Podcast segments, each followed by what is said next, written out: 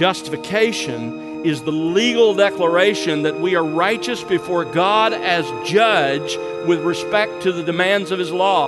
Adoption is a legal declaration that we who have been justified by the judge are now members of the judge's family by His grace.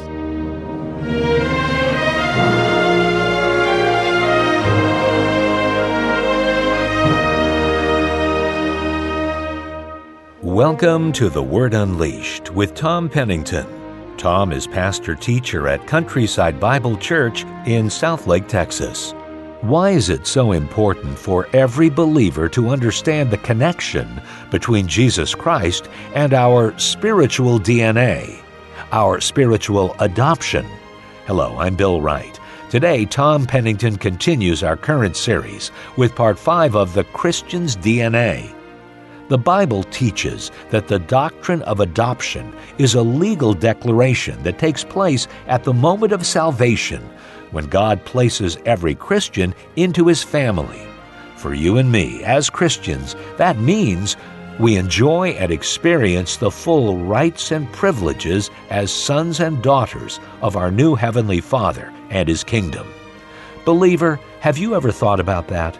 Because of God's rich and boundless grace, He found joy and delight into adopting us into His family, while we actually deserve exactly the opposite. As Tom will unfold in today's message, this is just another example of the great love with which God has loved His people. Let's join Tom now as he begins today's study here on The Word Unleashed.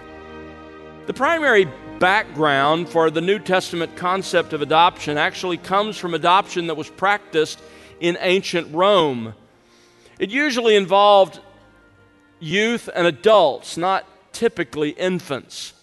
The process included two crucial steps. First of all, there was the legal termination of all social and legal connection to the person's birth family.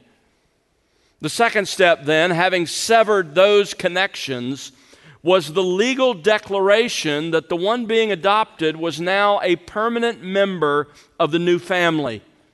In, in ancient Rome, seven witnesses were required to observe the adoption itself so that they could testify after the father's death that he had in fact adopted this as his child.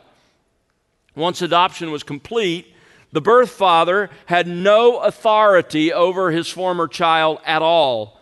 All former financial obligations were canceled. And from the moment of adoption, the new father had full authority and complete responsibility for the adopted child's care. And here was the most important element, and this comes to the core of our adoption. In Roman law, the adopted child had all the same rights and privileges as the child who was born into the family. The most powerful illustration of that in, in the history of Rome was an adoption. Julius Caesar adopted Gaius Octavius, the greatest ruler of Rome that ever was, and as his heir, he had a, as the heir of Julius Caesar, the man who became known as Caesar Augustus had every right to the throne, although he was not born into the family. And he ruled Rome as its emperor because he had been adopted and therefore had all the same rights and privileges as if he had been born into the family. John wants us to understand that that is exactly what has happened to us spiritually. God has adopted us. Now, just to remind you of uh, the context where this comes up, we have just begun the second cycle or movement of the three tests of eternal life. John begins the second movement with the test of obedience. In the section we're looking at, we learn that our relationship to sin and righteousness shows our real birth.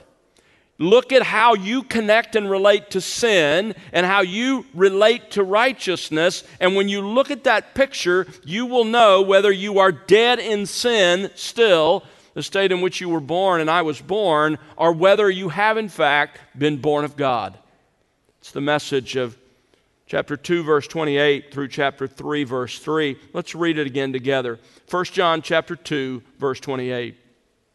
Now little children, abide in him so that when he appears we may have confidence and not shrink away from him in shame at his coming. If you know that he, that is the Father, is righteous, you know that everyone also who practices righteousness is born of him. See how great a love the Father has bestowed on us that we would be called children of God, and such we are. For this reason, the world does not know us because it did not know Him. Beloved, now we are children of God, and it has not appeared as yet what we will be. We know that when He appears, we will be like Him because we will see Him just as He is. And everyone who has this hope fixed on him purifies himself just as he is pure. This paragraph teaches us that a true Christian has been born of God and will therefore be like his father. Like father, like child. If we've been born of God, we have his spiritual DNA just as surely as we have our human parents' physical DNA. And if we have our Father's DNA, then His character and His conduct will be reflected in our own. In this passage, John is focusing on the new birth. And he gives us several crucial insights into the new birth, into being born of God.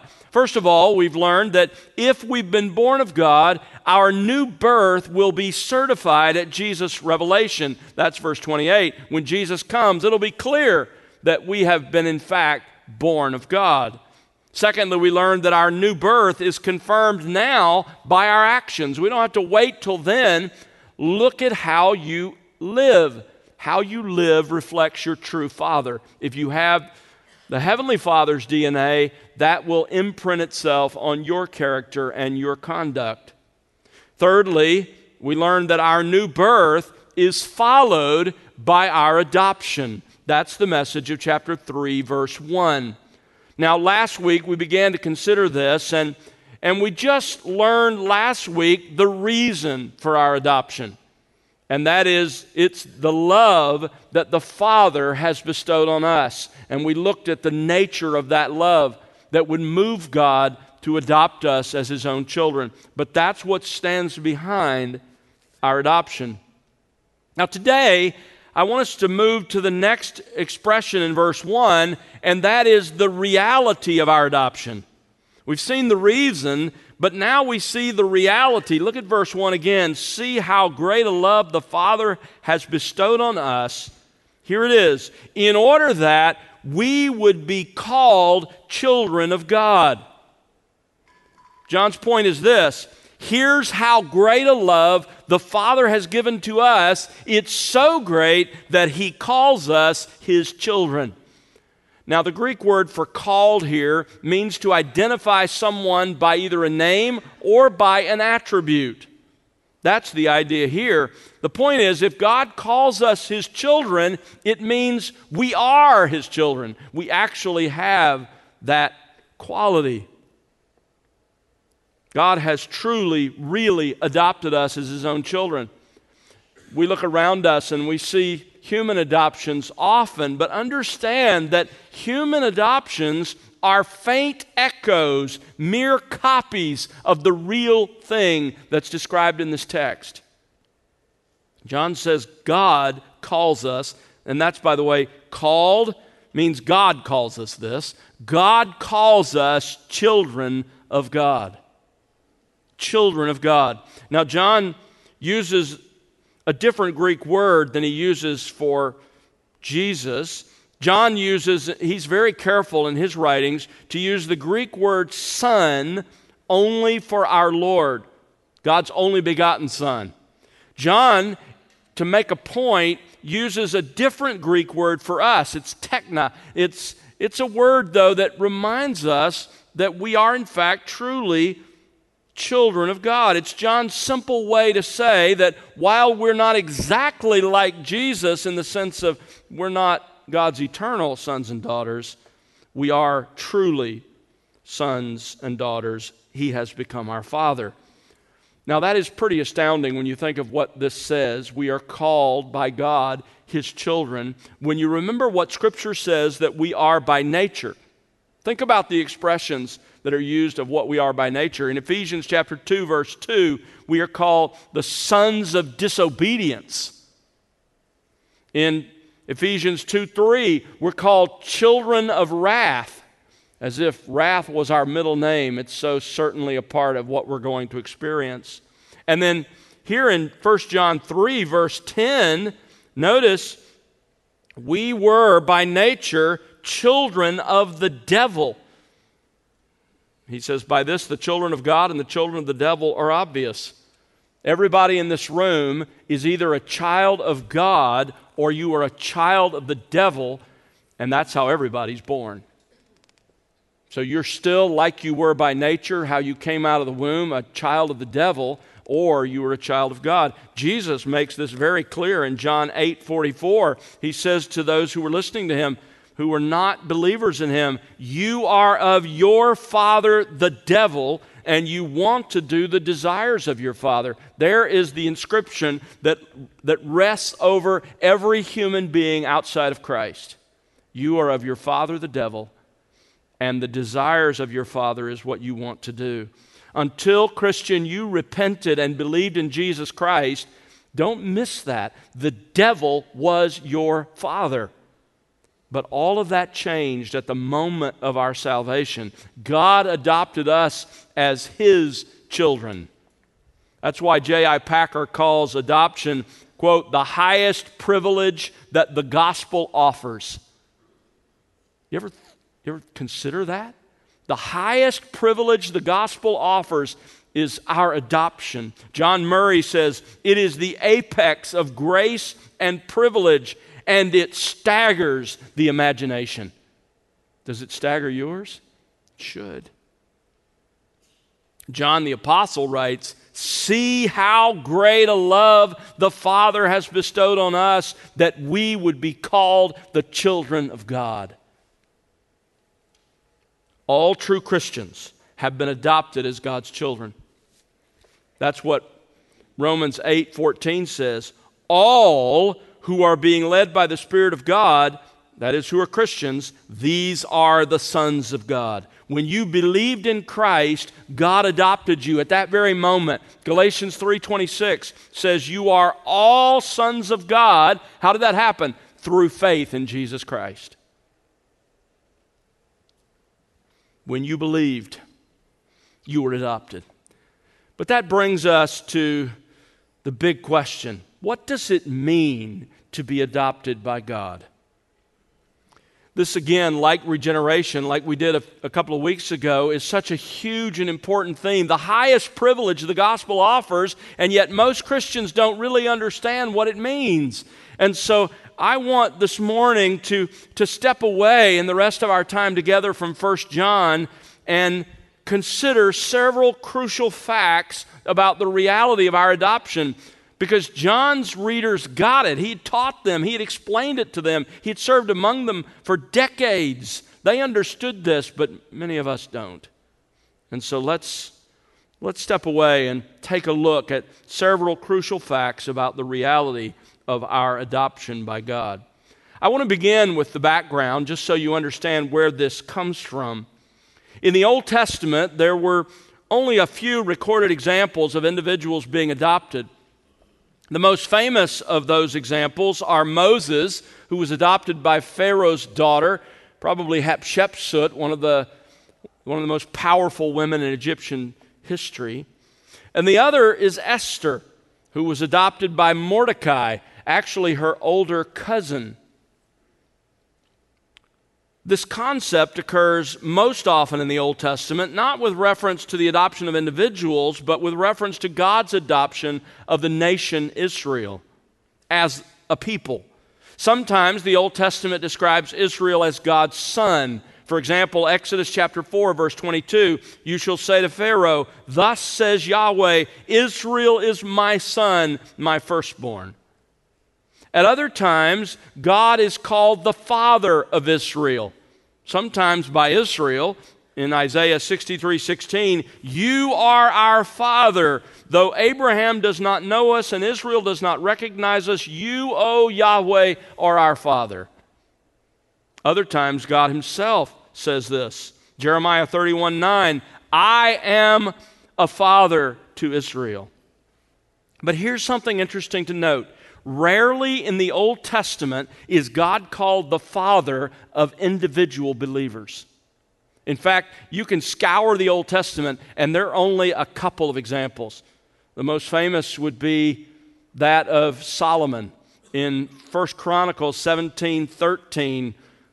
God says this I will be his father, and he shall be my son, and I will not take my steadfast love away from him as I took it from him who was before you. He's talking to David, and he's talking about Saul. So, rarely in the Old Testament do you see individual adoption. So I, hope you can see from just that brief survey that the New Testament concept of adoption of individuals primarily flows not from the Old Testament, but rather from first century Roman adoption, as I said a few minutes ago. That's the model that's in the mind of the apostle. But of course, ultimately, that is mere, a mere reflection and echo of God's eternal plan to adopt us as his own. Now, before we get any further into our adoption, let me make sure that you understand the differences the differences between regeneration, the new birth that we talked about a couple of weeks ago, and our spiritual adoption. Understand this regeneration and adoption are not the same thing. And let me give you several ways it's clear in Scripture they're not. First of all, regeneration precedes faith. According to 1 John 5 1, you are born of God, and out of the new birth, you're given the capacity to believe, and you believe. It all happens in a moment, but biblically, logically, regeneration comes before faith. On the other hand, adoption follows faith. 1 John 1:12 says, "To those who believed, he gave the right to become the sons of God, the children of God."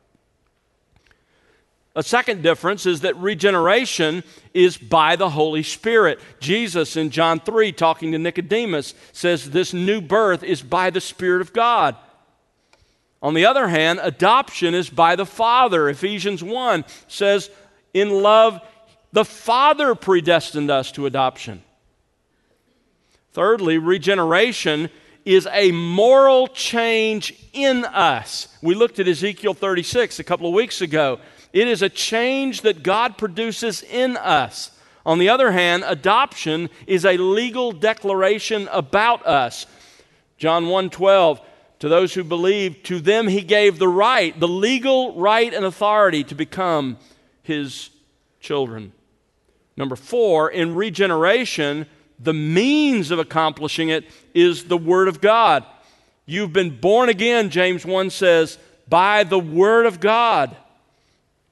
In adoption, the means is faith.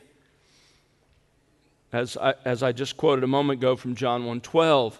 So understand these are two different realities. They both happen at the moment of salvation, but logically, regeneration comes first. Then you are given repentance and faith. You repent and you believe. You are justified, and all those who are justified are in that same moment adopted by God.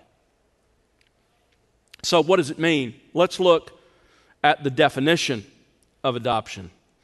Now, as I so often do, and am sometimes uh, lightly made fun of for, let me start with it does not mean that we become sons in exactly the same way that Christ is. In the most famous verse in the Bible, John 3:16, Jesus is called God's only begotten son. The Greek word is monogenes. It literally means one of a kind, unique. Christ is God's one of a kind Son. He's the only Son of God by nature, He is eternally the Son of God.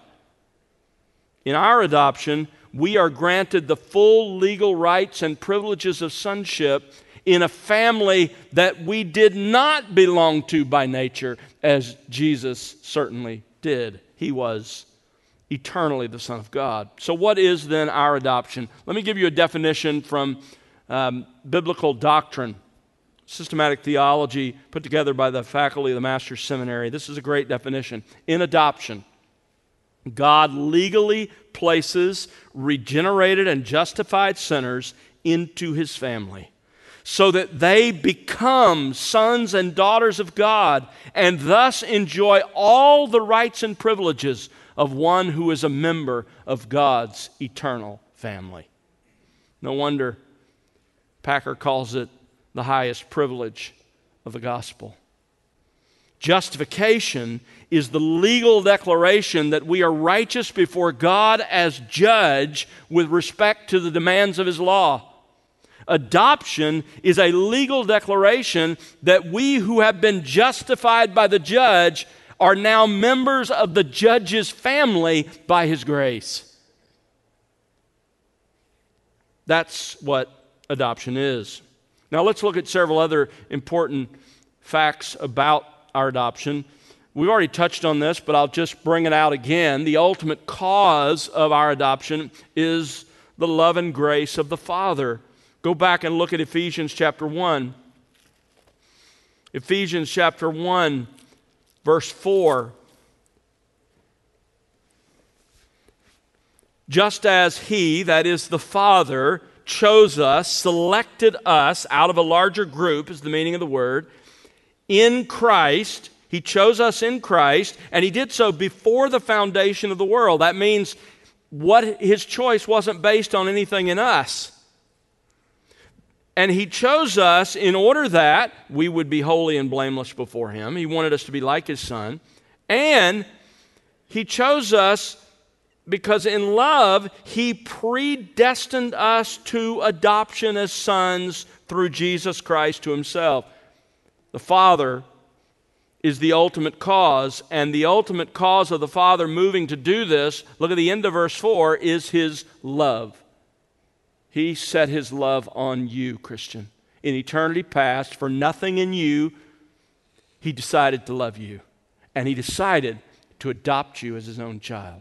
It was driven by his love. But also, notice verse 6. Before this, this whole sentence is ended, he says, And this adoption as sons was intended to the praise of the glory of what? His grace. Here's the other prevailing cause of your adoption it was the love of God and it was the grace of God. The fact that there is in God, as you've heard me define it so many times, there is in God this quality that permeates his entire being, that is who he is, that finds joy and delight in doing good to those who deserve exactly the opposite. That's what moved God to adopt you. What means by what means did the Father make adoption possible? How could we who were his enemies, he, we who were completely the opposite of everything that God is, how could we become his children? And the way he accomplished this, the means that he used to get to our adoption, was the death of his son. Turn to the book of Galatians, chapter 4. Galatians chapter 4, verse 4. But when the fullness of the time came, in other words, when everything in human history and in God's eternal plan was just right, God sent forth his, his one of a kind son, his unique son, born of a woman. That is, he had to be to save us, he had to be like us to stand in our place.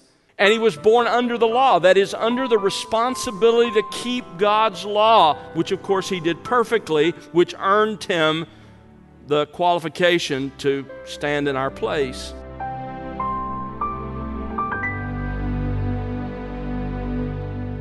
That's Tom Pennington here on The Word Unleashed with part five of his series, The Christian's DNA. Tom will have part six next time, and we hope you'll join us then. In a world filled with great uncertainty, God's Word and the promises it contains offer wonderful encouragement to believers in Jesus Christ. We pray that the ministry of the Word Unleashed is playing a prominent role to that effect, and we'd love to hear how that works in your life and personal walk with the Lord. Write to us, won't you? Our address is listeners at thewordunleashed.org. Again, that's listeners at thewordunleashed.org. Or you can call us at 1 877 577 Word. And remember to connect with us on social at The Word Unleashed. We also invite you to visit thewordunleashed.org, where you'll find other resources, including additional series from The Word Unleashed. That's thewordunleashed.org. You know, the Word Unleashed is made possible because of the prayers and financial gifts of individuals just like you. Please consider partnering with us. You can find out how to do that by visiting thewordunleashed.org. Again, that's thewordunleashed.org. And now for Tom Pennington and the entire team, I'm Bill Wright. Thanks for listening to The Word Unleashed, exalting God's glory, explaining God's truth.